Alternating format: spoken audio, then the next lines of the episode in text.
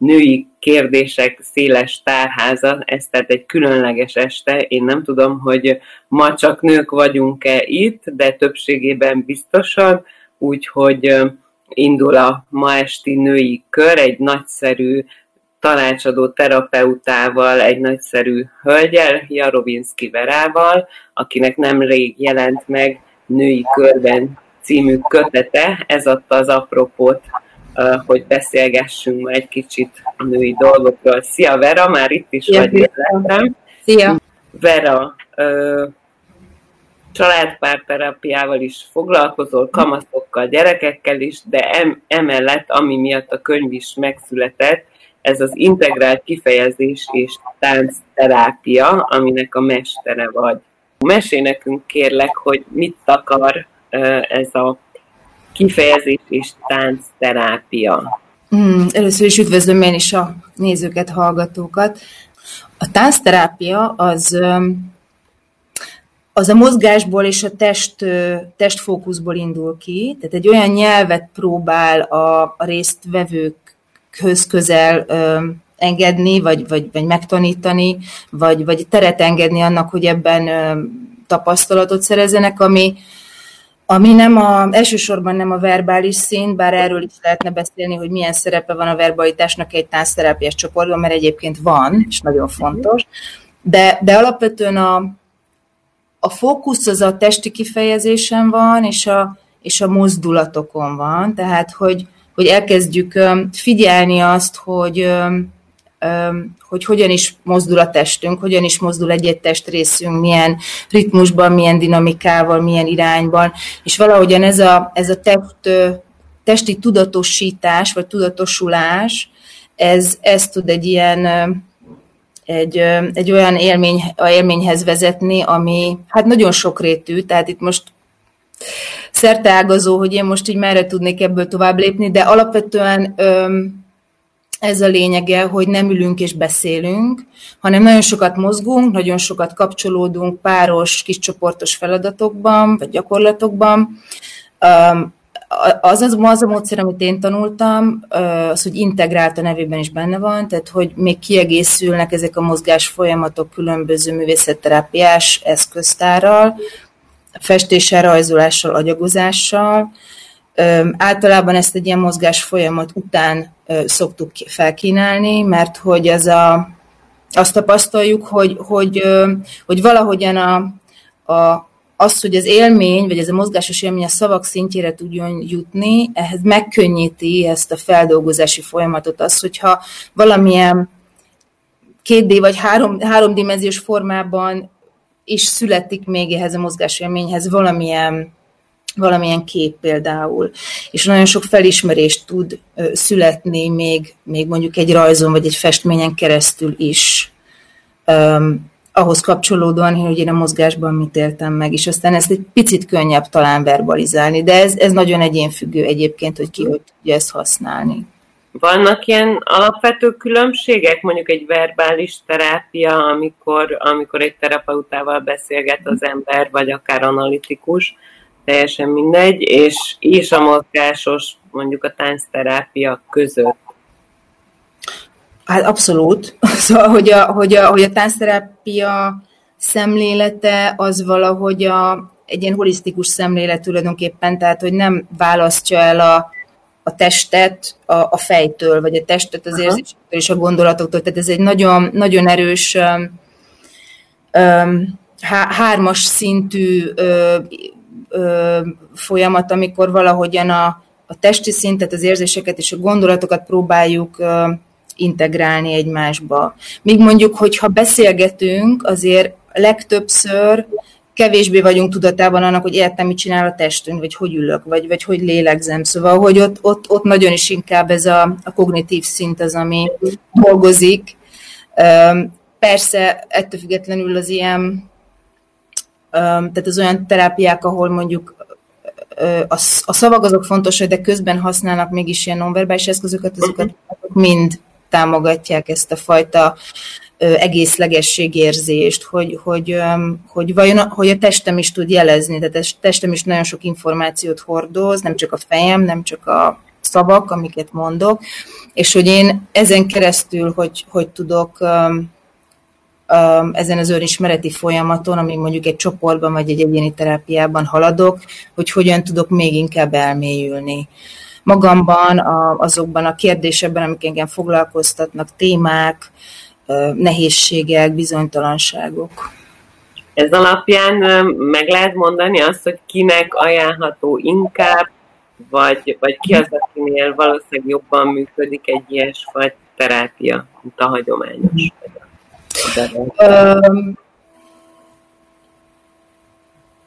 ne, um, ne, azért nehéz kérdés, mert, mert, mert én abból indulok ki, hogy, hogy tehát aki leül elém, és mondjuk életemben először találkozom vele, én nem tudom neki megmondani azt, hogy mi a jó, vagy neki mi lenne a jó. Nyilván, hogyha beszélgetünk, akkor benyomások születnek bennem, vagy keletkeznek bennem őróla. Ha azt látom, hogy nagyon felszínesen lélegzik, hogyha másfél órán keresztül nem mozdul a teste, hogyha, hogyha nem tud érzéseket megfogalmazni például, akkor felmerül bennem a gyanú, hogy valószínűleg ő, ő, ő inkább van a fejében, és kevésbé tud valahogyan az ér, érzéseihez uh-huh.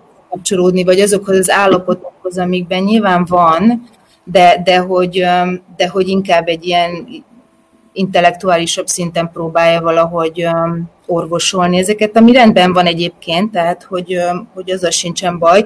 Itt az a kérdés, hogy ő mit szeretne. Tehát, hogyha, ne, hogyha benne megfogalmazódik egy igény azzal kapcsolatban, hogy, hogy oké, okay, hogy, hogy, hogy, hol van az én testem, vagy hogy, vagy, hogy, vagy hogy érzi azt, hogy fáj valamilyen, mert hogy jelez a teste, és hogy elkezdi, elkezd kíváncsi lenni arra, hogy, hogy oké, okay, hogy a testében mi zajlik, meg egyáltalán, hogyha szorong, akkor mi van az, hogy összehúzódik a melkasa, meg nem tudom, milyen súlyokat érez a gyomrában, és hogy szóval, hogy ez a kíváncsiság, ez biztosan fontos ahhoz, hogy valaki aztán elmerészkedjen egy mozgáscsoportba, mert, mert anélkül nem műt. Tehát, hogy, hogy, az, hogy ez kell, hogy ős motivált legyen. Az, hogy én mondjuk ajánlom neki, vagy sokszor érkezik olyan részevő a csoportba, akit mondjuk így ilyen verbális egyéni terapeuta küld. Mert hogy ő, ő azt látja, hogy, hogy valamennyi ideig dolgoztak verbális szinten, valameddig eljutottak, de hogy, de hogy jó lenne, hogy egy picit tudna mélyebb szinten és integrálódni az a sok minden. És, és akkor van olyan, hogy, hogy küldik csoportba, és akkor ez mindig kiderül egy idő után, hogy, hogy tényleg mennyire tartotta az illető, hogy, hogy, egy, hogy egy kicsit más szemszögből is elkezdje vizsgálni magát, és nem csak a szavak szintjén. Uh-huh. Annak ellenére, hogy ma női témákat ígértünk, és maga a könyved is egy női körben zajló terápiás folyamatot dolgoz fel egészen részletesen. Azért mondjuk ki, hogy a táncterápia maga, vagy a mozgásterápia az nem csak nőknek uh-huh. való. De valójában egyébként nőknél jobban működik? Mit látsz, mi a tapasztalatod? Azt nem, azt nem gondolnám, hogy jobban működik, egyszerűen az az alaphelyzet van, hogy sokkal több nő érkezik a mozgásterápiás csoportokba, mint férfi. Szóval, hogy ö, nyilván ö, igen, szóval, hogy, hogy, hogy az, azt gondolom, hogy itt, itt nem lehet, nem lehet leválasztani azt, azt, hogy tényleg férfi és nő között, na, most nem akarok így részletekbe menni, de hogy nagyon sok, tehát uh-huh különbözőségeink vannak, akár onnantól kezdve, hogy, a, hogy az agynak melyik területe domináns, vagy dolgozik inkább, szóval inkább a logikus, vagy inkább a, a képi, a, a, a jobb agyfélteke. És aztán azon túlmenően, hogy mondjuk a nők, én legalábbis azt tapasztalom, hogy um, hogy, hogy valahogyan könnyebben tudnak afelé indulni, hogyha valami nem a teljesítményről szól, hiszen ez a mozgásterápia ez nem a teljesítményről szól, ez nem arról szól, hogy itt nekem hogyan kéne mozognom, hanem ez egy szabad improvizatív táncon alapul, ami az én saját táncom. Tehát ez nincs mihez képest, mert ez az én saját, az én saját éppen az itt és mostban megszületett mozdulataimból alakul a tánc. Tehát nincs egy mérce, és, és, és hogy lehet, hogy például a férfiaknak ez nehéz. Tehát, hogy könnyebb, könnyebb egy futóversenyen részt venni, és azt uh-huh. mondani, de itt kezdődik, itt van a vége, uh-huh. és akkor azt végigfutom valahogyan. Ez, ez meg nem egy ilyen exakt dolog. Tehát ez az egyik szerintem, ami miatt, ami miatt kevesebben jönnek, de azt semmiképp sem mondanám, hogy, hogy inkább a nőknek való a táncterápia, csak, csak a nők többsége keresi ezt, a, ezt az önkifejezési formát, míg a férfiak másfajta önkifejezési formát keresnek. Hogy talán könnyebben átadjuk magunkat ezeknek a dolgoknak. Az is lehet. Nem tudom. Én azt gondolkoztam, hogy, hogy majdnem triviális, hogy ha el, el, menjünk el valahova szórakozni, menjünk el táncolni mm. egyet, és mégis milyen kevesen mernek úgy igazán táncolni. Tehát nagyon sokszor látja az ember, ha lemegy egy ilyen helyre, vagy elmegy mondjuk felszabadulni, hogy úgy mondjam, hétvégén, vagy bármelyik este, hogy, hogy egy csomóan csak lötyögnek, úgy jönnek, mennek, kicsit úgy mozgolódnak, de, de nagyon kevesen engedik bele magukat. Ezt te is tapasztalod? És hogy... Természetes, igen. Igen, nagyon sok gát van bennünk uh-huh. kapcsolatban, igen. ez biztos. Igen. Ez lett volna a kérdés, hogy te miben látod ezt, hogy miféle gátló tényezők állnak, még annak is az útjába, hogy az ember csak úgy elengedje magát egy péntek vagy szombat este. Mm. Hát ami most így eszembe jut, az az, hogy például mondjuk a, tehát az iskolában, vagy akár ha még az óvodáig megyünk vissza, szóval ott azért nem, nem olyan alapvető, hogy mondjuk a gyerekek fölpattannak és elkezdenek zenére mozogni, úgy, ahogy nekik jó. Tehát, hogy valahogy az oktatásban már, már, már, már mindig valamilyen rendszabályozás történik, hogy akkor így kell csinálni, meg úgy kell csinálni, ami, ami tud jó is lenni, mert nagyon sok mindenben tud fej, mm. tud fejleszteni például egy gyereket, hogyha mondjuk néptáncol meg akár. Tehát ezzel nincs is baj, csak azt gondolom, hogy nincs, nincs egyensúlyban az, hogy megtámogassuk már pici gyerekkortól, hogy nekem van egy testem, és ami, ami mozdul, alapvetően mozdul és lélegzik, és, hogy, és keresi azt, ami neki jó, és attól, hogy így kell ülni, vagy úgy kell állni, vagy Szóval, hogy, hogy, hogy valahogy ettől egész egyszerűen elveszítjük azt a kapcsolatot, ami, ami, amin keresztül mi azt tudnánk kifejezni, ami nekünk jó, és hát egy, egy ilyen buli helyzetben meg aztán pláne baromi nehéz megmutatkozni, vagy, vagy azt gondolni, hogy jó, akkor én engem nem érdekel, hogy a többiek néznek-e, uh-huh és hogy úgy táncolok, ahogy én szeretnék, mert hogy annyi sok minden elvárás van így a fejünkben, hogy akkor hogyan kéne, mihez kéne igazodni, vagy milyen képet szeretnénk, hogy lássanak rólunk, vagy mit szeretnénk, hogy gondoljanak rólunk, hogy ez ilyen rém, rémisztően sok, sok és, és azt gondolom, hogy ez, ez nagyon le tudja gátolni ezeket a, a, a spontán önindította mozgásokat, de nem csak a mozgásról van itt szó, hanem bármilyen viselkedési formáról, igen. E, egyetértesz azzal, ha azt mondom, hogy ez már sokkal inkább egy női probléma? Hogy megfelelni, és hogy kevésbé engedni azt, ami nekem jó, hanem uh-huh. Valamihez igazodni kell, és valamilyennek kell lenni? Aha. Um, Nem tudom, erre nem merek így, így ilyen konkrétan válaszolni. Lehet. Szóval, hogy le, lehet, tehát nyilván abból kiindulva, hogy, hogy, hogy valahogy most így kezdve onnan, hogy, hogy mondjuk a női szerep az miket hordoz, tehát az, hogy annyi sokféle szerepben meg kell jelennünk a világban, az, hogy dolgozunk valahol, az, hogy anyák vagyunk, az, hogy nők vagyunk, feleség, nem tudom. Szóval, de ugyanez a férfi oldalon is egyébként megjelenhet, tehát ezért nem tudom biztosan, de, de az, hogy, hogy mindenképpen van egy ilyen igényünk arra, hogy, hogy valahogyan ezekben a szerepeinkben jól tudjunk működni, és meg tudjunk felelni az elvárásoknak, hogy ez biztos. Igen. Uh-huh A másik, amit mondtál, és valaki föl is hívta rá a figyelmet, hogy már az oviban elveszítjük a kapcsolatot magunkkal. Ezt még ha ki tudod egy picit bontani, hogy hogy érted, és, um, és mi van előtte, és mi van utána, vagy mi jön ebből. Hát általában az óvoda az az első olyan nagyobb közösség, kivéve, hogyha már bölcsibe is jár valaki, de mondjuk a le- le- legtöbbször az óvoda az, ami az első nagy közösség, ahol nagyon sokféle szabályt meg kell tanulni egy kisgyereknek, az, hogy ő hogyan tud alkalmazkodni a, az óvodai elvárásokhoz, az óvonénihez, a gyerekekhez, stb. stb. Tehát, hogy itt elkezdődik egy, egy természetes szocializációs folyamat, amiben nagyon sok mindent tanulunk ahhoz, hogy aztán ez, ez az önszabályozási funkció, ami ahhoz kell, hogy mi valahogyan kibírjuk a frusztrációinkat, hogy ne üvöltsük le állandóan a másik fejét, hanem bírjuk a mi saját dühünket például, vagy meg tudjuk vigasztalni magunkat, tehát egy csomó minden, tehát olyan hely, helyzetet tanulunk ilyen közösségben, ami ahhoz kell, hogy aztán akár felnőttként jól tudjunk funkcionálni, de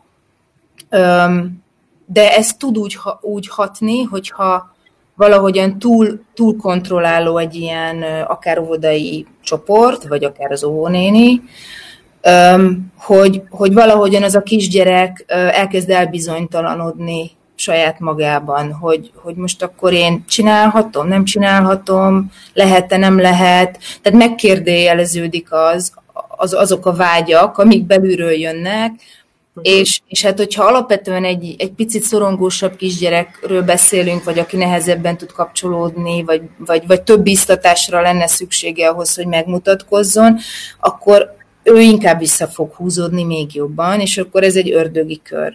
Tehát, hogy egyre, egyre, egyre kevésbé fog megmutatkozni, egyre jobban fog szorongani, és akkor valószínűleg a harmadik évben már tényleg nem fog tudni a lelkesen kiállni a, az óvodai ünnepségen, és eldalolni valami szép dalocskát, ami egyébként lehet, hogy neki egy örömteli pillanat lenne, de hogy ott annyi minden rárakodik már szorongástól kezdve, hogy egyszerűen elveszti valahogy ezt az örömteliségét. Uh-huh.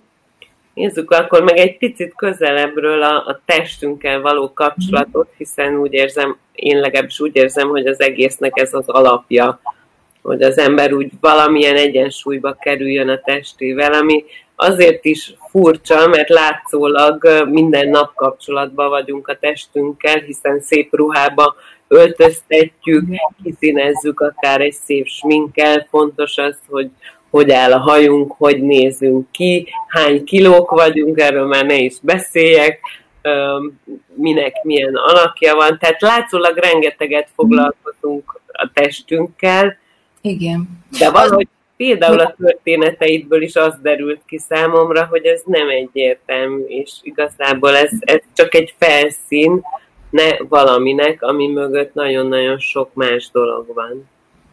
Igen, a felszín, tehát ha a bőrünket pirosítjuk, meg a hajunkat színezzük, tehát ami kívül van, tulajdonképpen a bőrünk határa és az azon kívül lévő részeink,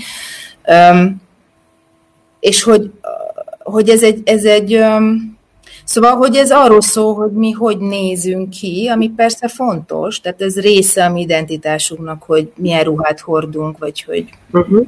milyen, milyen, a, milyen a testünk, vagy az alakunk, de hogy de, de az, hogy, hogy belül, be, tehát ez a belső kapcsolódás az én testemhez, hogy ez, valahogyan tényleg azt gondolom, hogy, vagy azt tapasztalom, hogy, hogy ez nagyon ritka, hogy tudatosak legyünk, hogy éppen mi zajlik bennünk, és hogy ez testi szinten hogyan, hogyan történik. Tehát, hogy tényleg akár az, hogy a munkahelyen, hogy észleljük-e azt, hogy mondjuk három órán keresztül mi ugyanabban a pozícióban ülünk. Tehát észrevesszük-e, hogy elzsibadta a lábunk, vagy fáj a derekunk. Jó esetben ezt észrevesszük, de, de, de hogy ilyen nagyon pici nüansznyi dolgokra már kevésbé van figyelmünk. Ez szintén egy ilyen valahol elhagytuk ezt a tudást, vagy ennek ki kéne alakulni, ez hogy zajlik egyébként így a fejlődés történetbe egy embernél? Um, hát én azt gondolom, hogy ez már egészen, egészen pici, korai korban elkezdődik az, hogy egyáltalán a, az, hogy egy csecsemőhöz például hogy nyúlnak, az ő testéhez hogy nyúlnak, hogy fogják meg. Uh-huh. Tehát az a taktilis élmény, amit ő kap mondjuk az édesanyától vagy az édesapától, az már az ő részévé válik, az, hogy ő hogy elkezdi egy idő után persze, elkezdi érzékelni azt, hogy hol vannak az ő testhatárai, ténylegesen, fizikailag. Az, hogy, hogy mennyire biztonságosan tudják őt megtartani mondjuk, tehát ha karba veszik, tehát fizikailag, vagy mennyire érzi a bizonytalanságot ebben a pozícióban. Tehát ezek mind-mind hatnak arra, hogy én hogyan érzékelem az én saját testemet. És aztán, ha gondolunk arra, hogy, hogy akár óvodában, vagy iskolában, vagy gimná, tehát kamaszkorban olyan sokféle visszajelzés érkezik a világból, és akár a szüleinktől, vagy a kortársainktól, vagy a tanárainktól, és egy-egy mondat, ami mondjuk a, az én testemre vonatkozik, egy negatív visszajelzés, az, az például nagyon mélyen mélyre tudhatni. Tehát például én most, most előbukant egy élményem, hogy, hogy én, én jártam egy, én táncoltam nagyon sokáig, és jártam egy tánciskolába, és, és 17 éves voltam, amikor el kellett dönteni, hogy merre tovább, hogy én most menjek tovább ezen a kortárs tánc művészeti úton, vagy, vagy legyek más, és hogy az én tanárom azt gondolom, hogy nem szándékosan akart megbántani, de hogy, hogy, hogy mondott egy olyan mondatot, ami, amit én aztán évekig hordoztam magamban, történetesen azt mondta, hogy, hogy igen, igen, hogy a Vera nagyon ügyes, de azért egy kicsit a lábai olyan iz, túlizmosak. És hogy e, ennyit mond. És tényleg a lábaim izmosak, tehát én kosaraztam, meg én egy ilyen genetikát örököltem, de hogy, de hogy ebben volt egy olyan üzenet, hogy, hogy ez nem biztos, hogy jó, vagy hogy ettől én nem biztos, hogy akkor már szép leszek a színpadon, meg jó táncos leszek, stb. Tehát elindult bennem egy ilyen nagyon erős hát ilyen szorongás, hogy akkor én tulajdonképpen az én lábaim azok megmutathatók-e, vagy nem. És ebből aztán az lett, hogy én sok-sok évig én nem tudtam megmutatni a lábamat. Tehát, hogy én nem tudtam sortot fölhúzni, nem tudtam rövid szoknyát fölvenni, mert az a kép alakult ki bennem, hogy nekem hát magamban leforítva rondák a lábaim.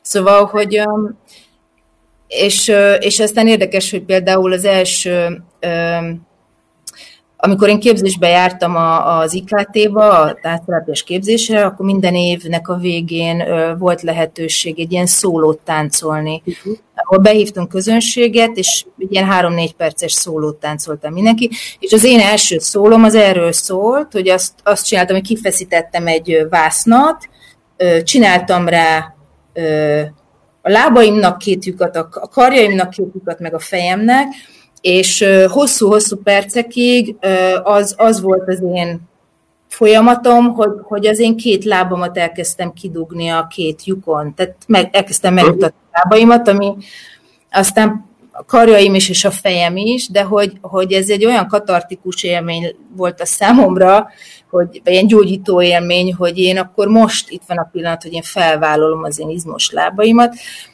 de, de, de ez körülbelül tíz évvel később történt, vagy nem is tudom, öt vagy hat, nem tudom. Szóval, hogy, hogy ezek nagyon mélyen mélyre kerülnek ezek a nem szándékos bántások, uh-huh. de valamiért ezek olyan, olyan a, a polcnak annak a sarkába kerülnek a, a, a tudatunkban, a, ami aztán okozhat akár ilyen félelmeket, szorongásokat.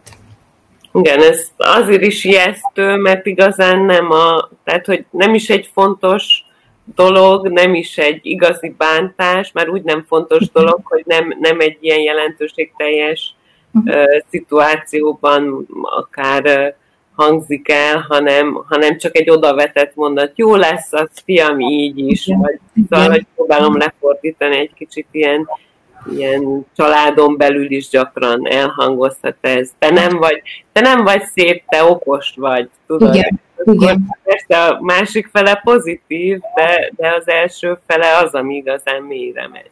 Igen. Neked mi a tapasztalatod? Hogyan, lehet ezeknek a nyomára bukkanni, vagy hogyan fedezheti fel az ember, hogy, hogy egy ilyen tüske van benne? Nem tudom, hogy nem-e hülye kérdés, de remélem nem. nem. Szóval, hogy, hogy hogy lehet ennek a nyomára bukkanni, hogy egy ilyen, ilyen, ilyen belső rossz érzés motoszkál és okoz akár más dolgokat?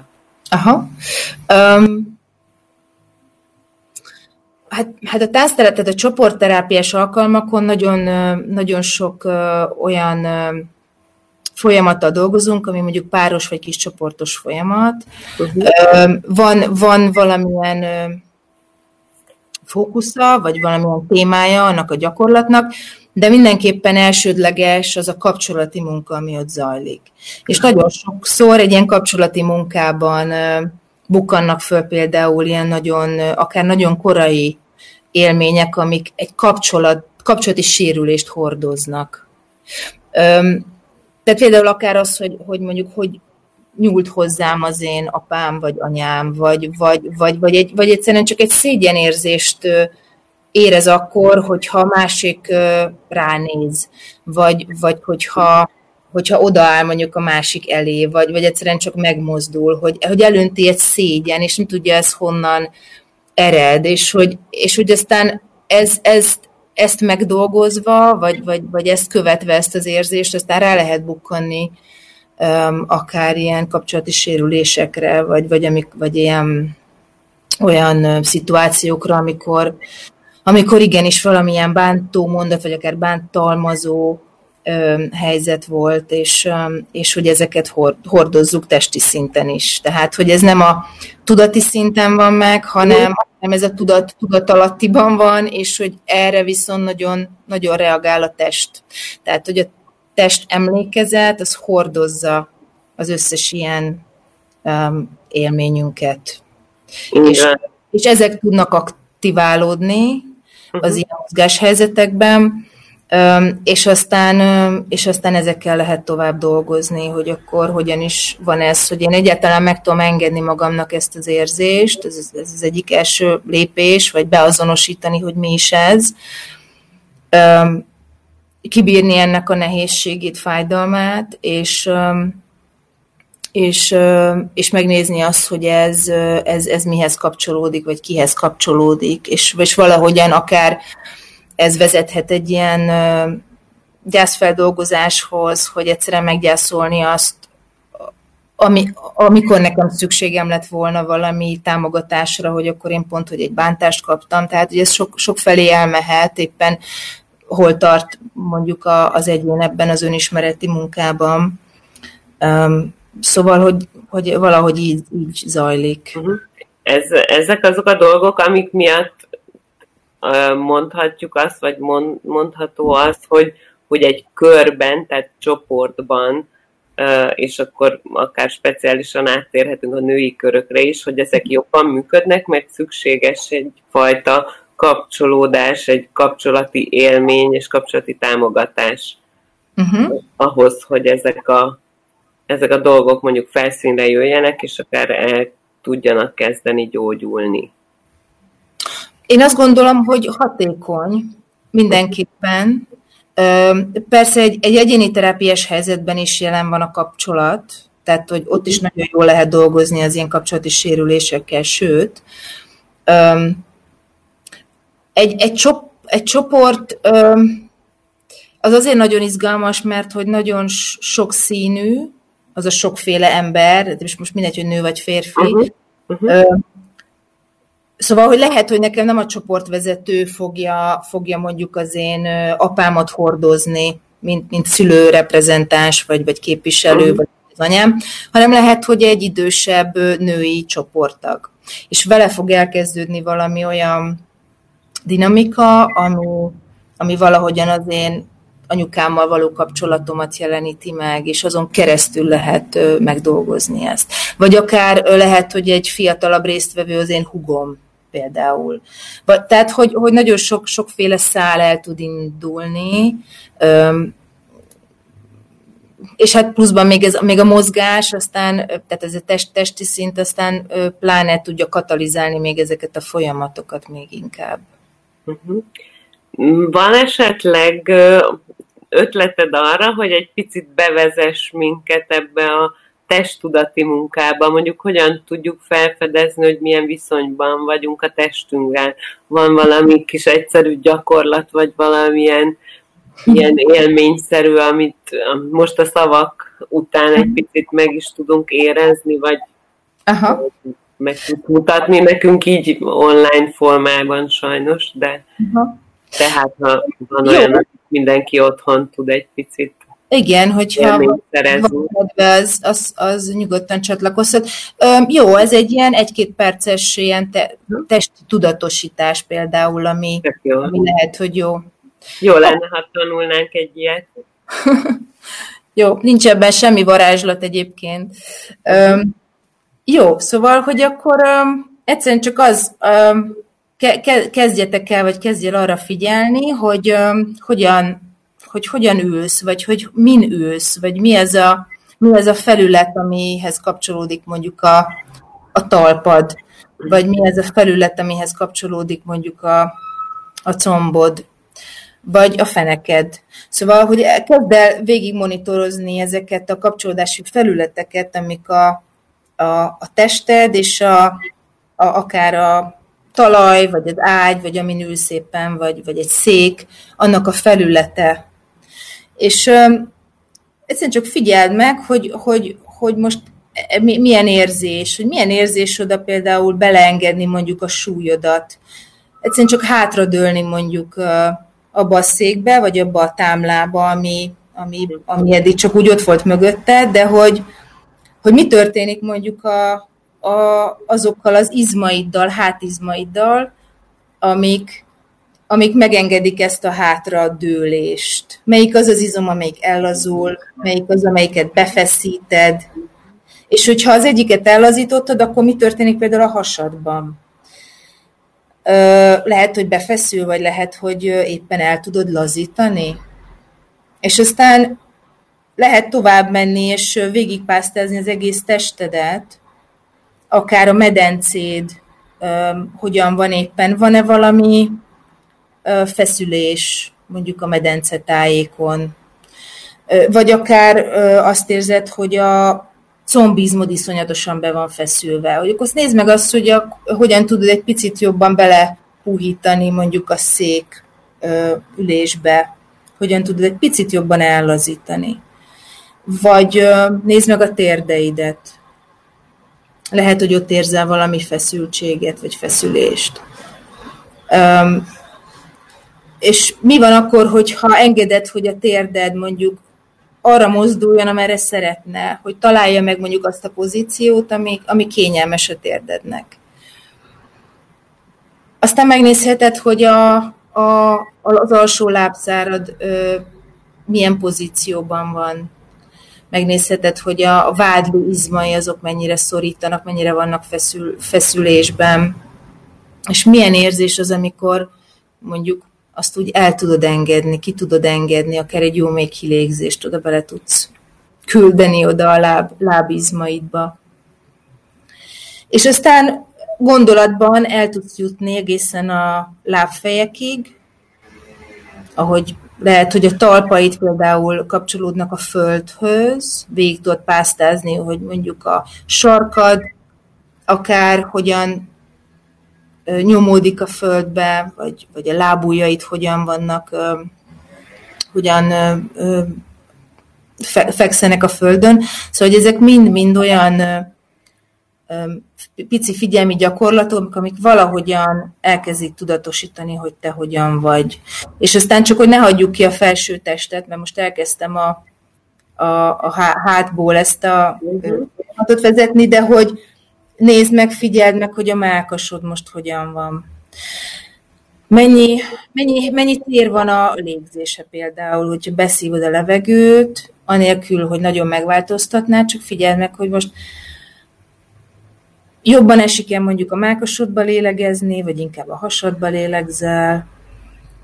Lehet, hogy jól esik egy picit még mélyebb lélegzetet venni, és akkor mi történik a hátadban, mi történik a laposzkában? Lehet, hogy megint hátradőlsz, hogy kiebb nyisd a melkosodat. Tehát ezek mind-mind olyan pici mozdulások a testben, ami valamire való reagálás. Nézd meg, hogy a vállaid azok hogyan vannak most, hogy mennyire feszíted be őket. És aztán hogyan, milyen pozícióban vannak a karjaid, a felkar, a könyök, az alkar, a kézfejek, az ujjaid mit csinálnak. Összeszorítod őket, ökölben van, vagy ki tudod engedni. Lefelé fordítod őket, vagy fölfelé.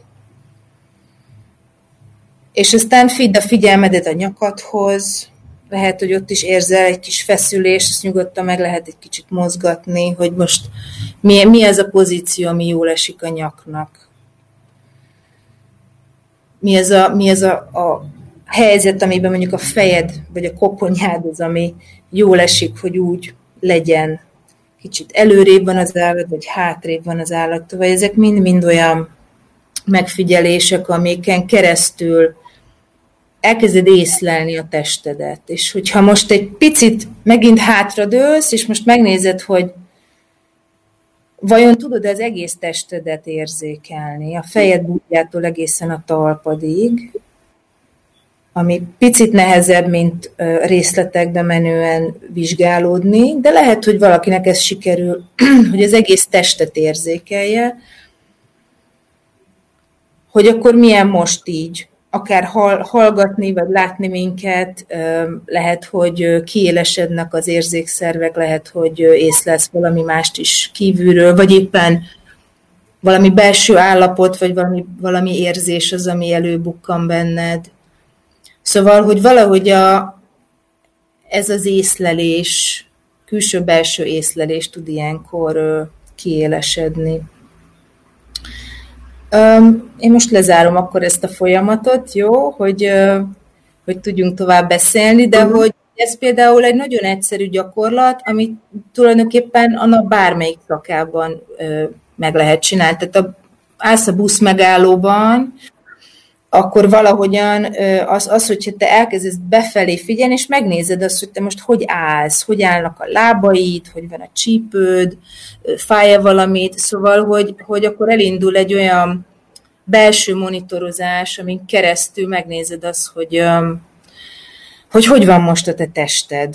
És, és sokszor válasz érkezik rá, hogy hogy most valahol itt fáj, ott fáj, itt feszül, oké, okay, lehet, hogy éhes vagyok, nem ettem, és hogy ezek ilyenkor tudatosulnak, és ezek csak ilyen nagyon alapvető elemi észlelések, és természetesen egy csoporthelyzetben, amikor egy ilyen biztonságos, megtartó légkörben van az ember, akkor, akkor aztán meg pláne sokkal mélyebb állapotok és érzések is elő tudnak bukkani, egyszerűen csak azáltal, hogy a fókusz befele visszük. Ami egyébként nagyon sokszor félelmetes is tud lenni.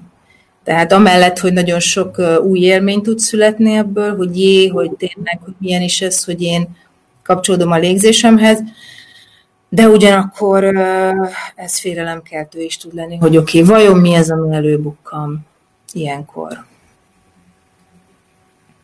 Így van, azt gondolom, hogy érzékelni azt, hogy fáj valahol, vagy feszül, az egy dolog, de utána meg kell kérdezni, hogy ez mit jelent. Igen. És akkor, akkor onnan kezdődik valami fajta utazás. Jönnek már kérdések, és biztatok mindenkit arra, hogy nyugodtan kérdezzen, mert akkor arra fele megyünk a beszélgetésben, körülbelül a felé már túl vagyunk, úgyhogy nyugodtan gyertek, kérdezzetek, javasoljatok akár témákat, és akkor próbáljuk szóba hozni, ha nem, akkor a végén válaszolunk azokra a kérdésekre, amiket nem tudtunk beleszőni.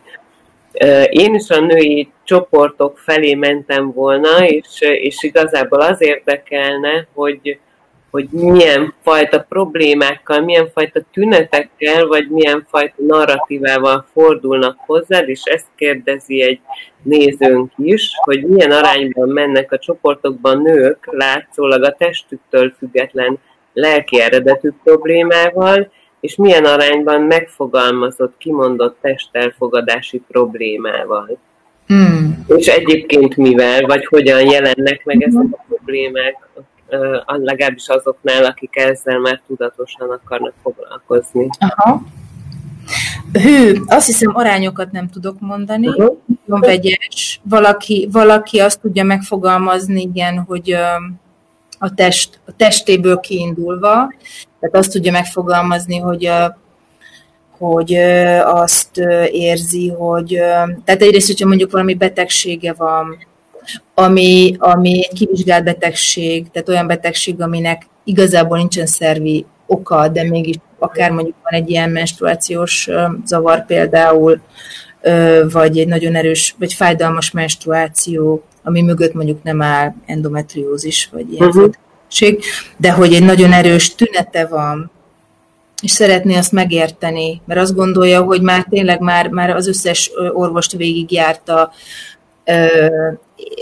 nem tudom hány, milyen fogalmazásgátlószert, meg gyógyszereket, stb., és hogy ezek nem nagyon segítettek, és amikor már az orvos is azt mondja, hogy hát lehet, hogy ez valamilyen lelki eredetű, vagy lehet, hogy stresszel függ össze, szóval akkor, akkor ebből kiindulva tud ő valahogy elindulni a, e, ebben a témában, hogy ő, hogy ő például hogyan van az ő menstruációjával, hogyan van ciklusával, hogyan van ezzel a nagyon női belső folyamattal, uh-huh. és, és akkor odáig eljutva, hogy akár mondjuk a gyerekvállalás, mint téma, hogy ez hogy van jelen az életében, vagy egyáltalán a szexualitás, tehát hogy aztán ez szerte ágazó, hogy mifelé tud ez menni, de hogy mondom, szóval valaki, valaki mondjuk egy ilyen testi tünetből indul ki. Van, aki van, aki például a párkapcsolatában nem tud mondjuk felszabadulni, vagy a szexualitását nem tudja úgy megélni, hogy egy ilyen örömteli valami legyen az ő életében, és mondjuk a szorongást éli meg nagyon sok helyzet. Uh-huh. Egyszerűen csak akkor, hogyha, hogyha mondjuk egy ilyen pár keresési szituációkban nagyon, nagyon le van blokkolva például nem tud megszólalni, vagy úgy érzi, hogy ő, ő úgyse fog pára találni, hogy ő láthatatlan, halhatatlan, szóval, hogy nem, nem veszik észre a férfiak, tehát egy csomó olyan érzés lehet, ami, ami nagyon nehéz, és ami tudja gátolni ezeket a mindennapi, akár ilyen hétköznapi kommunikációs helyzeteket. Uh-huh.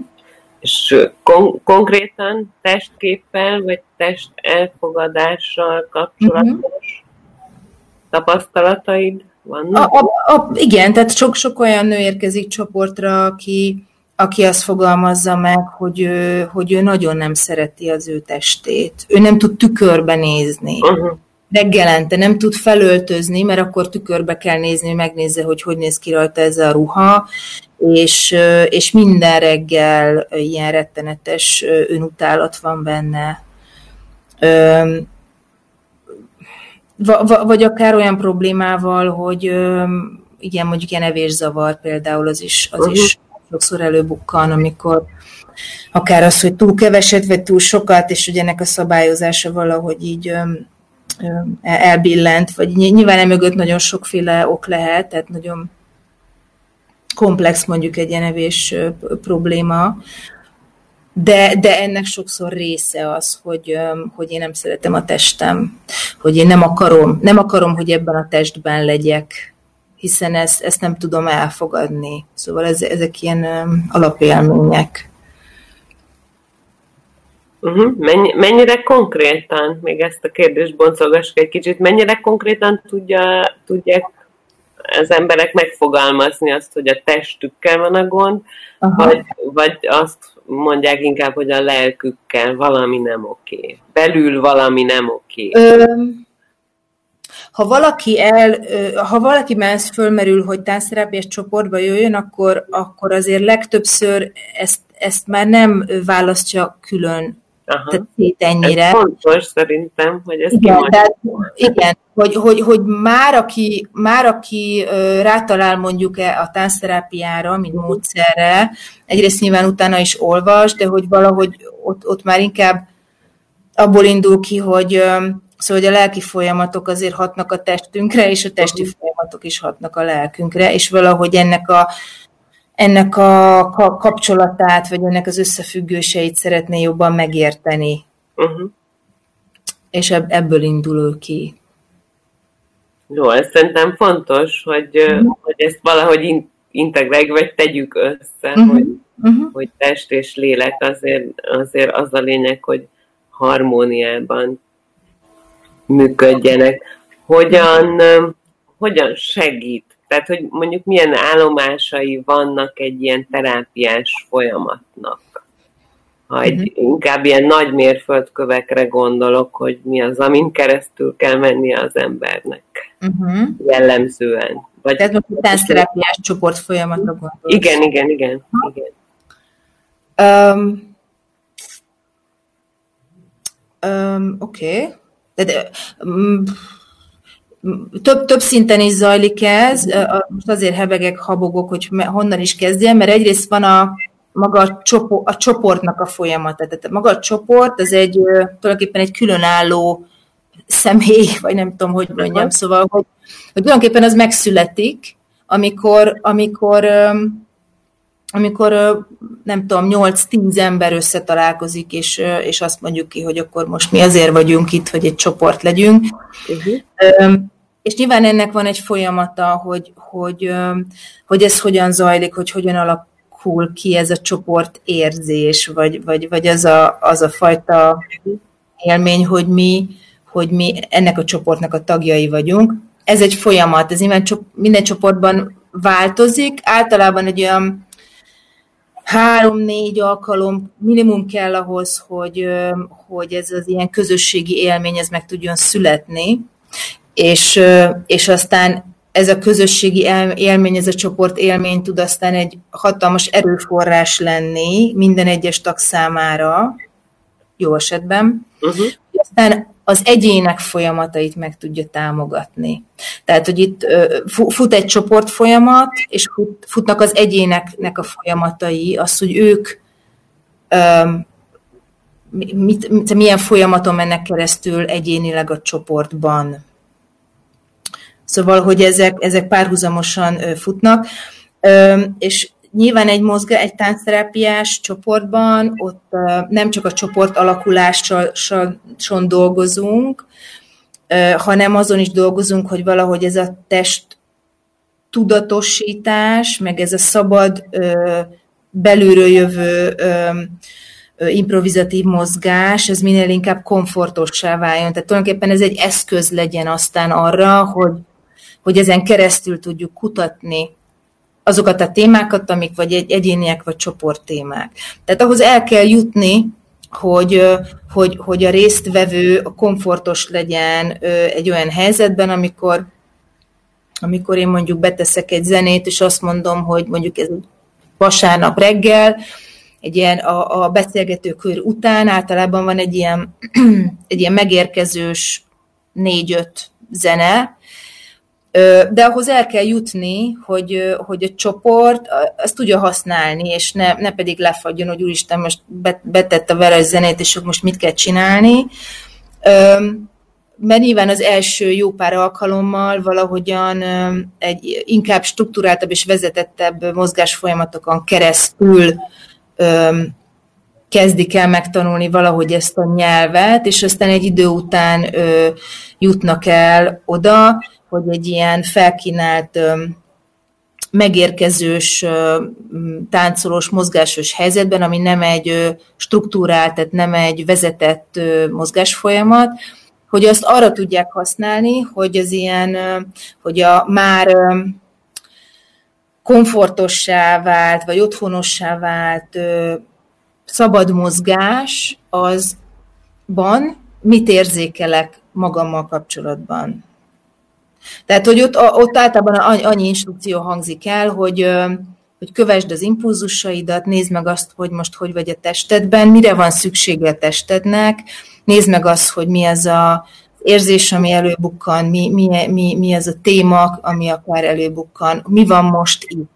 Tehát ez nagyon sokszor elhangzik egy mozgáscsoportban, hogy mi van most itt jelen. Uh-huh. Mert hogyha a testünkre fókuszálunk, az, az, az, az a legtöbbször azt mutatja, hogy mi van most itt és hogy akkor, és hogy ebből tudunk kiindulni, hogy most vasárnap délelőtt én most hogy vagyok. Uh-huh. És hogy ez segít hozzá például egy ilyen mm, 20 perces szabad, szabad mozgásos folyamat, és aztán utána kezdünk el dolgozni, akár egy ilyen felkínált témával, ami mondjuk a könyvben is megjelenik, hogy milyen témák bukkannak elő egy ilyen női csoportban, de az is lehet, hogyha egy sima önismereti csoportról van szó, tehát nem egy ilyen tematikusról, akkor, akkor viszont a csoportvezető mindig arra hangolódik, ami, ami ott a csoportban megjelenik, mint téma. Uh-huh. És akkor azzal, azzal megyünk tovább, olyan, olyan folyamatokat, olyan gyakorlatokat kínál föl a csoportvezető. Ez előbb már egy igen, majd mondasz még? Nem, próbáltam visszaemlékezni, mi volt az eredeti kérdés. De... Nem baj, nem baj a válasz, jó. Jó, oké. Okay. most egyre erősebben motoszkál bennem, az előbb már egy picit úgy félmondatban említettük a félelmet, de minél inkább mesélsz arról, hogy mi zajlik egy ilyen terápiában, és a könyvedben is van olyan történet, ahol a félelem leküzdése az egy nagyon fontos elem, vagy talán mindegyikben benne van, és valahogy bennem is ez a kérdés fogalmazódott meg, hogy, hogy, hogy talán a legjobban azt tart vissza, vagy azt tart vissza bennünket, hogy belevágjunk egy ilyenbe, hogy félünk. Hogy félünk attól, hogy mi van itt és most, Igen. vagy félünk attól, hogy mi van belül, és mi jöhet ki ebből mit tanácsolsz, hogyan győzzük le ezt a félelmet, vagy, vagy mik a tapasztalataid akár közvetlenül élőben, hogy hogyan tudják legyőzni ezt a félelmet azok, akiknek mhm. indulnak mondjuk egy ilyen mhm. terápiás utazásnak. Aha, én, én azt ö, szoktam javasolni, hogy, ö, hogy nem legyőzni próbáljuk, hanem beinvitálni valahogy a körbe. Szóval, hogy, hogy az, azt szerintem az nagyon fontos, hogy, hogy elfogadjuk azt, hogy vannak félelmeink, mert vannak félelmeink. Hogy akkor... Szóval, hogy ez egy teljesen emberi dolog. Az a nehéz, hogy, hogy ezzel együtt legyünk. Tehát az, hogy a le, leküzdés, az nekem már egy olyan fogalom, ami inkább uh, ahhoz kapcsolódik, hogyha én már keresztül mentem azon a folyamaton, hogy én hogy én kibírjam az én félelmemet, hogy én ránézzek jobbról-balról, és, és valahogyan együtt tudjak lenni ezzel a félelemmel, és valahogy, valahogy ez vezet engem oda, hogy aztán, ahogy ez a félelem azon keresztül, hogy én megbarátkozom vele, elkezd oldódni, és már nem az az élményem, hogy, hogy ez a félelem fog engem uralni, és nem, nem ez fog engem elsodorni, vagy nem nagyobb nálam, hanem én tudom valahogyan kordában tartani, vagy, vagy, vagy legalábbis öm, öm, úgy kezelni ezt a félelmet, hogy azt mondom, hogy igen, hogy ez egy részem, vagy ez egy állapotom, vagy egy érzésem, de hogy én több vagyok ennél, mint ez a félelem, mert nagyon sok más érzés is van benne, más állapotom. Tehát, hogyha ide el tudok jutni, akkor azt gondolom, hogy, hogy, hogy akkor egy, egy sokkal, szerintem kevés, tehát hogy az intenzitásából is veszíteni fog ez a félelem, és sokkal könnyebben tudunk aztán ezzel együtt lenni. És most az, az jutott eszembe például a csoport, ez azért, abban azért van egy elképesztő erő, mert hogy nincs, tehát, hogy nincs olyan csoporttag, aki ne fogalmazna meg valami félemet egy idő után. És hogy a, e, ebben összekapcsolódni, hogy van egy, van egy alapvetően közös élményünk, mindenkinek magával kapcsolatban, hogy igen, van, van bennem félelem, hogy ezt megosztani, és hogy ezen keresztül um, um, kapcsolódni egymáshoz, hogy ez nagyon-nagyon támogató, hogy ha valaki megosztja egy félelmét, akkor biztos, hogy lesz olyan, aki tud hozzá kapcsolni, és azt mondja, hogy fú, tényleg, hát, hogy én is, meg én is, meg én is, és hogy, és hogy valahogy ez a közös, közösségi élmény, ez nagyon, ez, ez, ez nagyon gyógyító, és, és tudja támogatni valahogy azt, hogy, hogy akkor majd így együtt egy, egy, együtt megyünk ennek neki, és együtt fogjuk, fogunk megbarátkozni ezzel a félelemmel, és még, még van például egy ilyen nagyon hatékony eszköz, hogy mondjuk hogyan dolgozunk a félelemmel, hogyha valahogyan ezt megjelenítjük. És erre nagyon tehát a, tehát a mozgás és a táncterápia az ö, ö, tud egy ilyen hatékony eszköz lenni, mert tulajdonképpen az, hogy, hogy egy ilyen kis csoportos folyamatban mondjuk az a téma, hogy, hogy találj egy félelmedet, amivel most szeretnél dolgozni. És párban vagy mondjuk hármasával állunk, és valamelyik kis csoport résztvevő fogja megjeleníteni ezt az én félelmemet. És akkor például úgy indul ez a folyamat, hogy, hogy beállítom valamilyen testhelyzetbe, ami az én számomra leginkább kifejezi ezt a félelmet, uh-huh. és aztán elindul egy olyan ö, ilyen szabad interakciós mozgás folyamat, amiben tulajdonképpen semmi más nem történik, mint az, hogy én ténylegesen találkozom az én félelmemmel. És ez lehet, hogy a terem másik végéből fogok én elindulni, és mondjuk a 10 perces mozgás folyamatból 6 perc, az semmiből nem fog állni, mint annyi, hogy, hogy, hogy, hogy hogyan közeledünk egymáshoz. De, de ez alatt a 6 perc alatt nagyon sok minden történik abban, aki, aki közeledik az ő saját félelméhez, és nem biztos egyébként, hogy, hogy aztán közel tud hozzá kerülni. Nem biztos, hogy ott tart még, de egyáltalán az, hogy ő egy térbe tud kerülni ezzel a nagyon erős szorongása vagy félelemmel, azt szerintem önmagában egy óriási nagy lépés, hogy nem kizárni akarom, tehát nem akarom kidobni az ablakon, hanem megengedem azt, hogy, hogy oké, okay, ha csak 5 méterre, de 5 méterre van tőlem, és egyszerűen elkezdem felvenni vele a kapcsolatot. És aztán persze ez odáig tud alakulni, hogy az is lehet, hogy aztán egy tánc fog kialakulni az én félelmemmel, és aztán azért a legtöbbször kiderül, hogy ez nem is annyira félelmetes, és, és sokszor ez át tud a, abba is fordulni, hogy tulajdonképpen ez válhat egy erőforrásá is például, egy félelem. Szóval nagyon érdekes ö, dolgok szoktak így megszületni aztán egy ilyen 10-12 perces mozgás folyamatból. És igazából nem is kell hozzá olyan nagyon sok idő, ugye? Ez a 10-12 perc is nagy igen. változásokra. Igen, képes. igen, tulajdonképpen igen. Jó, jött egy olyan kérés, hogy örülnék, ha szó esne a változókorban lévő hölgyekről. Mert hogy van olyan, aki nehezen éli meg, hogy szép nőnek tartotta saját magát, örömet talált a saját nőiségében, de nehezen dolgozza fel a fizikai változásokat.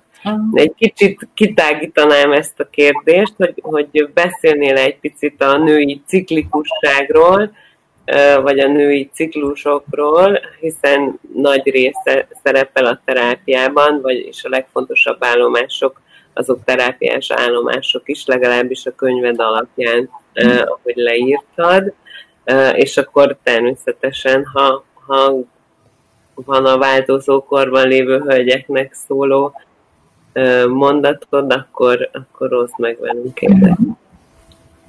Um, Oké, okay, szóval ez egy, ez egy kiemelt téma, az, hogy a, a menstruációs ciklussal dolgozunk egy ilyen női csoportban. Um, többek között azért is, mert hogy, mert hogy azt tapasztalom, hogy a legtöbb nő nincs nagyon tudatában annak, hogy mi zajlik az ő testében mondjuk egy ilyen egy hónapos ciklus, vagy 28 napos ciklus alatt.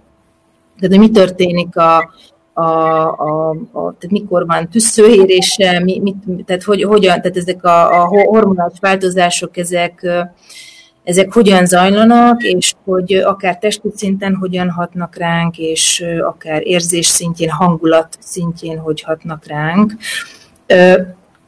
És hogy ennek van egy ciklikussága, ezzel szoktunk dolgozni szimbolikus szinten is, meg testi szinten is, és valahogy ennek a, a, a, az az útja, hogy végigkövetünk például egy kis petesejtet, hogy mi történik velem mondjuk egy ilyen ciklus során, hogy ez, hogy ez nagyon izgalmas, hogy, hogy milyen, milyen erők és milyen dinamikák dolgoznak ilyenkor a, a testben, és hogy amikor mondjuk ez a vérzés, mint menstruáció elérkezik, hogy akkor akár az az elengedési folyamat, vagy tisztulási folyamat, ami ilyenkor zajlik, hogy ez például az hogyan hat ránk, milyen, milyen állapotokat hozhat.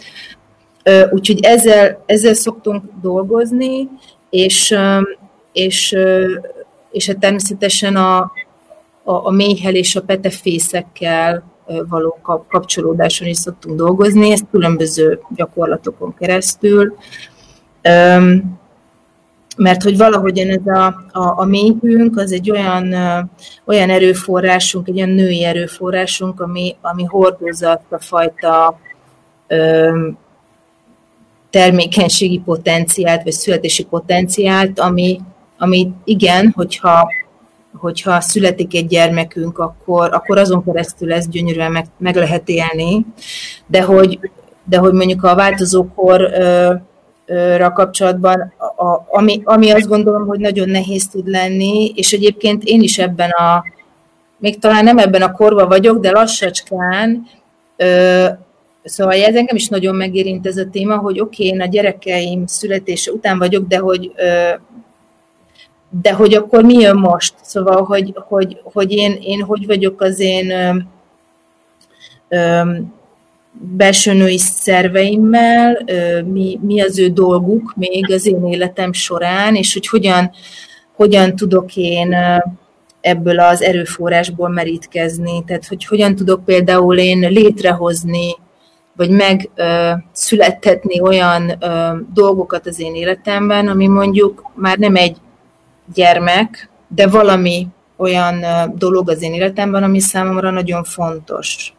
És ez lehet egy alkotás, lehet egy új munkahely, lehet az, hogy én én mondjuk elkezdek valami önkéntes munkát, amibe beleforgatom valahogyan ezt a, ezt a ezt a kreatív energiát, ami, ami valahogyan onnan bontakozik ki belőlünk. Szóval ezt nagyon sokféleképpen lehet aztán használni, de hogy ennek van egy folyamata, és hogy nem szabad elfeledkezni arról, hogy ennek van egy nagyon erős vesztességi élménye. Tehát ez egy gyász folyamat tulajdonképpen, amin keresztül megy mondjuk egy, egy igen, aki, aki írta is, tehát hogy, hogy hogy hogyan változik az én testem, mi az, amit még tud, mi az, amit már nem tud, és hogyan tudom elfogadni ezt a változást. Szóval, hogy ez egy, ez egy bonyolult folyamat, nagyon egyéni, hogy ki hogyan van ezzel, azt gondolom, hogy nagyon hat az, hogy milyen mintát hordozunk, akár a, a anyánk vagy a nagy, nagyanyánk az hogyan volt például ebben a változókorban, vagy, vagy hogyan, vagy hogyan ö, fogadta mondjuk a, akár a menzeszt, vagy a, vagy a, vagy a, vagy a ciklusnak a hatásait. Szóval ezek mind-mind bennünk vannak, és hordozzuk a mi testünkben ezeket a transgenerációs mintákat. Tehát ezek biztos, hogy hatnak arra, hogy mi most hogy vagyunk a mi életünkben ezzel. Uh-huh. Valami útnak indító jó tanács egy ilyen változáshoz, legyen ez akár egy kamaszkori, azt gondolom, hogy az is van olyan jelentős, mint a változókori. Hogy hogyan merüljünk bele a változásba? Um, Vagy hogyan adjuk oda magunkat a változásba? Én úgy szoktam erre gondolni, hogy, hogy, hogy ez valami újnak a születése, uh-huh és, és hogy mindenképpen ez hoz valami olyan új tapasztalást magammal kapcsolatban, ami, amit még talán nem tudtam, és hogy, és hogy ez olyan örömtelen, amikor rá tud csodálkozni az ember saját magára, hogy jé, hogy én ilyet is tudok, vagy, vagy, vagy, vagy, vagy ilyen képessége, vagy készsége is rendelkezek, amit eddig nem tudtam. Szóval minden ilyen ilyen változás az igen, az, az hoz, hozza így a gyász magával, de hozza a születést is magával. Tehát, hogy valami, valami biztosan meg fog születni, akár az, hogyha nagyon nehéz élethelyzetben vagyunk, és, és valahogy azon keresztül kell menni, vagy egy krízisen kell keresztül mennünk. És aztán az a, az a nehézség, az, az aztán tud hordozni saját, abban egy olyan potenciált, ami, ami jó esetben át tud fordulni egy tulajdonképpen egy erőforrássá, és hogy, és hogy tudunk aztán a jövőben mondjuk erre az élethelyzetre visszagondolva tulajdonképpen táplálkozni ebből az élményből, hogy oké, okay, én keresztül mentem ezen a krízisen, vagy ezen a változáson, túléltem, tanultam belőle ezt, vagy azt, vagy amazt, és, és hogy erősebb lettem általa. És hogy valahogy ez az új, ez az, ez az új, újnak a megszületése, ez tud aztán engem tovább, tovább megtámogatni az utamon, vagy az életemben. Mhm. Tök jó. Említetted itt az anyaságot, a gyermekeket. Nemrég készítettünk egy a HVG extra pszichológiát anyaság témában, és ott sok szempontból próbáltuk megvizsgálni azt, hogy nő egyenlő anya-e. Ugye van egy ilyen teljesen bevett közvélekedés, hogy akkor vagy nő, vagy jó nő, ha anya is leszel. Ezzel ellentétben van egy nagyon-nagyon népszerű könyvünk a nők gyermekek nélkül, ami megmutatta azt, hogy sok esetben az ember nem azért van gyerek nélkül, mert önző lenne. Szóval, hogy mi a helyzet most ezzel, te mit látsz, te mit gondolsz erről a témáról, hogy, hogy a nő és anyaság, és hmm. az, az ezzel hordozott, vagy ezzel járó sebek, és, és mindenféle szorongások, elakadások akár. Uh-huh. Ez egy nagyon általános kérdés vagy téma, amivel, amivel érkeznek akár csoportba vagy egyéni terápiában a nők, hogy valahogy annak a, a keresése, hogy igen, ez a szülők, szülni vagy nem szülni, ez egy ilyen, írtam egy ilyen részt is a könyvemben, egy, egy picike részt, mert hogy mert hogy én is keresem a helyét ennek az anyaság témának, hogy ez a női csoportjaimban ez hogy tud beintegrálódni, mert azt gondolom, hogy ez um, tulajdonképpen mi, mindenki valahogy tud kapcsolódni ehhez a témához, és mindenki életében valamikor ezt fölbukkan, akár azért, mert nem vágyik mondjuk gyermekre, akár azért, mert már szült. Tehát ez mindenképpen ez egy nagyon, nagyon fontos téma. És és amiatt is nagyon fontos, mert én azt gondolom, hogy akkor, akkor tudunk leginkább kiteljesedni nőként, uh-huh. Valahogyan a mi belső, belső anyánkkal jóban tudunk lenni. Tehát azzal a, azzal a részünkkel, amelyik tud magunkról gondoskodni, amelyik tud, tudja mondjuk a saját testemet gondozni, vagy, vagy, vagy meg tudja hallani, vagy hallgatni azokat az én belső üzeneteimet, vagy, vagy érzéseimet, amik bennem zajlom, zajlanak. Szóval én, én ezt a részemet, vagy, vagy részünket hívom belső anyának. Tehát nagyon sokféleképpen lehet aztán ez, ezt a témát körüljárni valószínűleg a következő csoportomban egyébként egy vagy két ilyen hétvége erről fog mhm. szólni, de, de általában ez ott van, ez minden hétvégén ott van, mert hogyha nem az a téma, hogy én szülök vagy nem szülök, akkor az anyámmal való kapcsolat a téma. Szóval, hogy ez egy ilyen nagyon, nagyon meghatározó dolog az életünkben természetesen. Mennyire függ attól most, hogyha már így behoztad az utolsó mondatodban, az, hogy én, én szülök vagy nem szülök, az mennyiben függ, vagy, vagy mennyiben lenyomata az anyámmal való kapcsolatomnak? Vagy az, hogy hogyan szülök mondjuk, szóval. Hmm. Ez egyenes ági rokonság, ahogy a hát, az a tapasztalat, hogy igen. Aha. Igen. Igen, mindenképpen az, hogy az én, az én anyukám az hogy volt a, várandósága, vagy egyetlen hogy volt azzal, hogy ő, ő neki gyereket kell szülni, vagy nem kell szülni, vagy azt mondták a faluban, hogy lányom, addig, igen, szóval addig nem vagy se ember, se nő, se asszony, hogyha nem szűz gyereket. Üm, és aztán például az, hogy ő, hogy ő milyen félelmekkel, milyen szorongásokkal volt benne mondjuk a várandóságban, hogyan zajlott mondjuk az ő szülése, hogy ez, ez ez tényleg ilyen nagyon-nagyon mély lenyomatot képez bennünk, tehát hogy, hogy nagyon, sokszor például, amikor előbukkan egy ilyen születés téma, akár azért, mert, mert ez maga a téma, egy mozgás folyamatokon keresztül, akár ezt indukáljuk, vagy az is lehet, hogy spontán elő, előbukkan egy ilyen születésélmény, és hogy, hogy nagyon sokszor aztán amikor visszakérdez, vagy utólag megkérdezi még az édesanyját, hogy akkor hogy is volt az én születésem, meg az, hogy te hogy szültél, és milyen volt ez neked, amikor engem szültél, és akkor nagyon és, és sokszor összecsengenek ezek a történetek, tehát az, amit ő a mozgás folyamatban megélt, hogy ő azt élte meg például, hogy,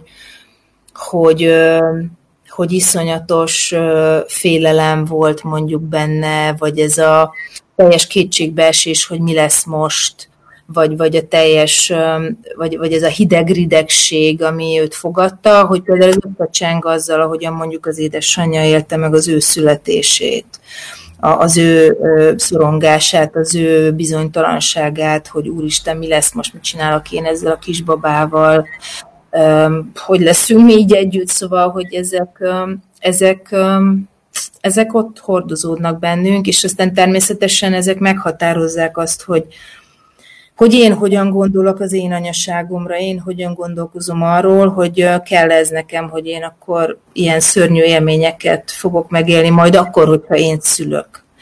És mondjuk az a jó hír, hogy ezeket át lehet írni, ezeket a, ezeket a régről hordozott sémáinkat, vagy, vagy, vagy hiedelmeinket, vagy, vagy élményeinket. Ez dolgozni kell ezeken, az biztos, de, de átírhatóak, és, és aztán lehet egy egészen új, vagy másféle szülés vagy születés élmény is aztán.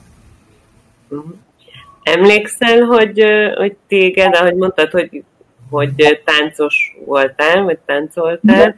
hogy mi terelt erre a pályára, a táncterápia felé, mert érkezett ilyen kérdés is, hogy milyen karrierút kell ahhoz, hogy, hogy valaki a táncterápiához eljusson, vagy táncterápiá felé uh-huh. tudjon Egyáltalán nem feltétele az, hogy valaki táncos múltal rendelkezzem. Tehát az biztos, hogy ugye az mi egyesületünk, az Integrált Kifejezés Táncterápiás Egyesület, mi képzünk is táncterapeutákat. Ez egy hosszú, ez egy négy, négy éves képzés. Egyáltalán nem feltétel az, hogy, hogy hogy főleg az, hogy tudjon táncolni, tehát hogy, hogy ezt, ezt, ezt én nem is tudom értelmezni ezt a mondatot, mert szerintem mindenki tud, tud táncolni.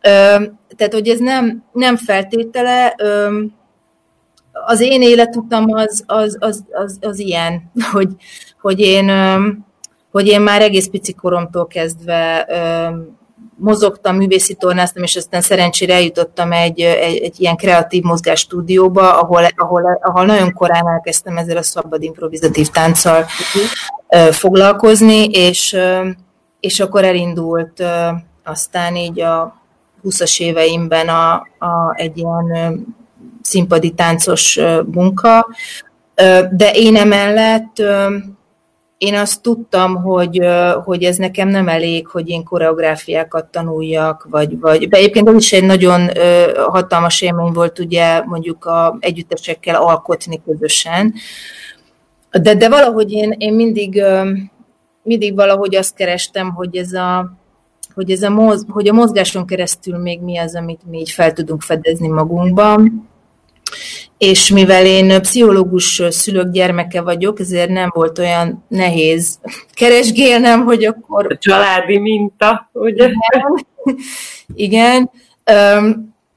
És akkor, és akkor valahogyan, valahogyan ez ugye az utamba akadt, pontosabban ez én anyukám mondta azt, hogy hát tulajdonképpen létezik ilyen, hogy táncterápia, és én a Merényi Mártánál, aki a pszichodinamikus mozgás és táncterápiát alakította itt ki Magyarországon, szóval én ő hozzá kerültem először 19 évesen egy mozgáscsoportba, és én ott csodálkoztam arra rá, hogy úristen, hogy mi minden, mi minden van még itt, ami, amit, amit a testünkön keresztül fel tudunk fedezni. De, de, hogy, de hogy mondom, tehát ez nem, ez nem feltétele annak, hogy valaki, valaki egy mondjuk egy tánc, táncterapeuta lehessen, tehát hogy ez nem feltétel, hogy legyen egy ilyen mozgás, mozgásos karrierje. Az biztos, hogy arra viszont figyelni kell, hogy hogy hogyha valaki ezzel akar dolgozni, akkor, akkor viszont egyrészt karban kell tartania magát, tehát az a fajta test, testtudati munkát, az folyamatosan művelnie kell saját magával, hiszen ezzel mi dolgozunk, mint csoportvezetők, hogy folyamatosan monitorozzuk azt, hogy mi, mi zajlik a csoportban, mi zajlik bennem, mi zajlik a dinamikában keresztül, tehát ezt mind a, te, a testünkön keresztül is monitorozzuk, és, és hogy az, hogy képesek legyünk rá hangolódni testi szinten is a csoportra, hogy ehhez muszáj az, hogy, hogy mi is folyamatosan hát dolgozzunk a testünkkel. De ez, ez, ez mondom, ez nem azt jelenti, hogy akkor itt uh, táncórákra kell járni, de valami olyan, olyan módszer, azt gondolom, az fontos lehet a mindennapjaiban egy, egy mozgásterapeutának, hogy ő maga tudja valahogyan így a testével való intim bensőséges kapcsolatot megtartani. Hol lehet ezt kipróbálni? És akkor ez, ezzel együtt szeretnélek megkérni, hogy majd ezt a néhány elérhetőséget, uh-huh. ahol tanulni lehet, vagy ki lehet próbálni, majd összegyűjtené de velünk együtt, és akkor ezt kiposztoljuk ide a csoportba, mert több érdeklődő is volt ezzel kapcsolatban. Ki lehet próbálni, mi annak a menete? Uh-huh. Um, kipróbálni úgy lehet egy csoportot, hogy um, um, most kezdem az én csoportjaim, és aztán majd, majd egy kicsit nyitok a, a, a, az Egyesület felé. Én úgy hirdetek meg egy csoportot, hogy mivel ezek 6-8 alkalmas csoportok, az első vagy maximum második alkalom nyitott. Tehát, hogy a, általában az első alkalomnak a végén ö, szokott történni az elköteleződés. De az első mhm. alkalom ez egy kipróbálós alkalom, ahol el lehet jönni, és meg lehet, tehát részt, részt kell venni persze, de hogy, hogy, hogy ezután lehet dönteni arról, hogy én nekem ez működik ez a módszer, vagy nem. Van az egyesületünk, az Integrált Kifejezés és Táncterápiás Egyesület, az a honlapcím, hogy ikte.hu, ikte.hu. Uh-huh. Az Egyesület az többször hirdet olyan nyílt napokat, vagy olyan demonstrációs alkalmakat, ahol uh, ki lehet próbálni magát a módszer. Tehát, hogy ott nem egy, nem egy női körről van szó, de egy, egy ilyen általános táncterápiás mhm. foglalkozás, vagy alkalmat, azt ki lehet próbálni. Szuper, akkor ezeket összeírjuk, és akkor Jó. mondom a nézőknek is, hogy akkor itt a csoportban ez elérhető lesz linkkel, vagy esetleg okay. szükséges információkkal. Még egy utolsó kérdés, amit nem említettünk, egészen az elején jött egyébként még, hogy tartanál-e oviban vagy suliban heti rendszerességgel ilyen táncterápiát, mm. vagy tudnál-e olyat tartani, ahol a, ezeket az elemeket más gyógyító szemléletű gyerekeket támogató pedagógusoknak meg tudnád mutatni, tehát itt gondolom, hogy a gyerek fókusz az, ami a kérdés, uh-huh. és hogy érdemes a gyerekeknek, kell -e, lehet a gyerekeknek ilyesmit csinálni, van erre példa esetleg akár nálatok, akár máshol, uh-huh. és akkor a, a kérdés másik fele pedig arra uh, kérdez, hogy milyen egyéb alternatív terápiával együtt használnád, használod a táncterápiát. Aha. Um, gyerekeknél iszonyú lehet használni ezt a módszert, tehát én, egy, én kamaszcsoportokat is vezettem, kisiskolásoknak is vezettem, óvisoknál is szuper jól lehet használni. É, most nekem a fókuszom nem a, nem a gyerekcsoportokon van, hanem, hanem a felnőtt csoportokon. Ö, nem tudom, ezen el kell gondolkoznom, hogy most az életembe belefér az, hogy én elmenjek is mondjuk én óvónéniknek csak valamilyen képzés, mert azért nehéz, nehéz ezt pár, pár alkalom alatt átadni ennek a módszernek a lényegét, tehát hogy nem véletlenül négy évig tart egy ilyen képzés, mert, mert hogy muszáj, az, az első két év az a, az a terápia, az, az a saját terápiája a részvevőnek, muszáj megdolgozni azokat a, azokat a témákat, amik, amik, amik megdolgozandók. Szóval nagyon nehéz ezt mondjuk így leegyszerűsíteni, és azt mondani, akkor egy pár órában én megmutatom. Most erre ezt tudom mondani, hogy erről, erről beszélni kell, hogy, hogy mi az igény, és hogy akkor hogy, hogy lehet akár mondjuk egy ilyen mini képzést tartani, vagy akár az egyesülettel föl lehet venni a kapcsolatot, és uh-huh. akár ott kérdezni erről, hogy van-e valakinek kedve. Uh-huh.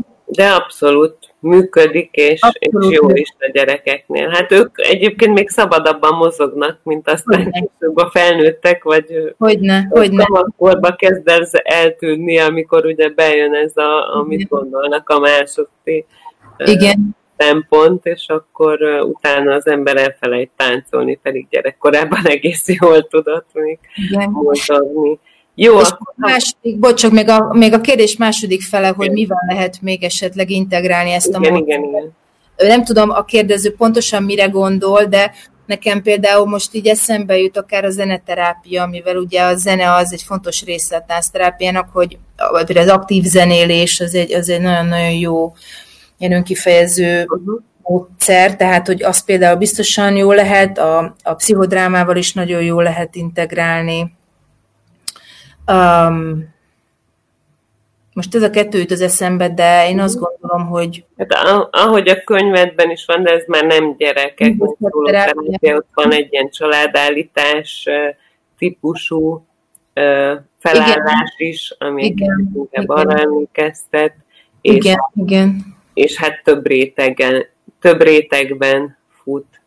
Igen, abszolút. Tehát, hogy ez egy nagyon, ez egy nagyon, ez egy folyamatosan formálódó módszer tulajdonképpen, és hogy ez tényleg sokszor attól függ, hogy egy csoport vezető az milyen szemlélettel rendelkezik, vagy milyen háttérrel, mert hogy lehet, hogy valaki inkább a művészetterápiás eszközök uh-huh felé viszi a csoportot, lehet, hogy valaki, valaki inkább a dramatikus elemeket használja, tehát hogy ez nagyon függ attól is, hogy ki használja ezt a módszert. Igen.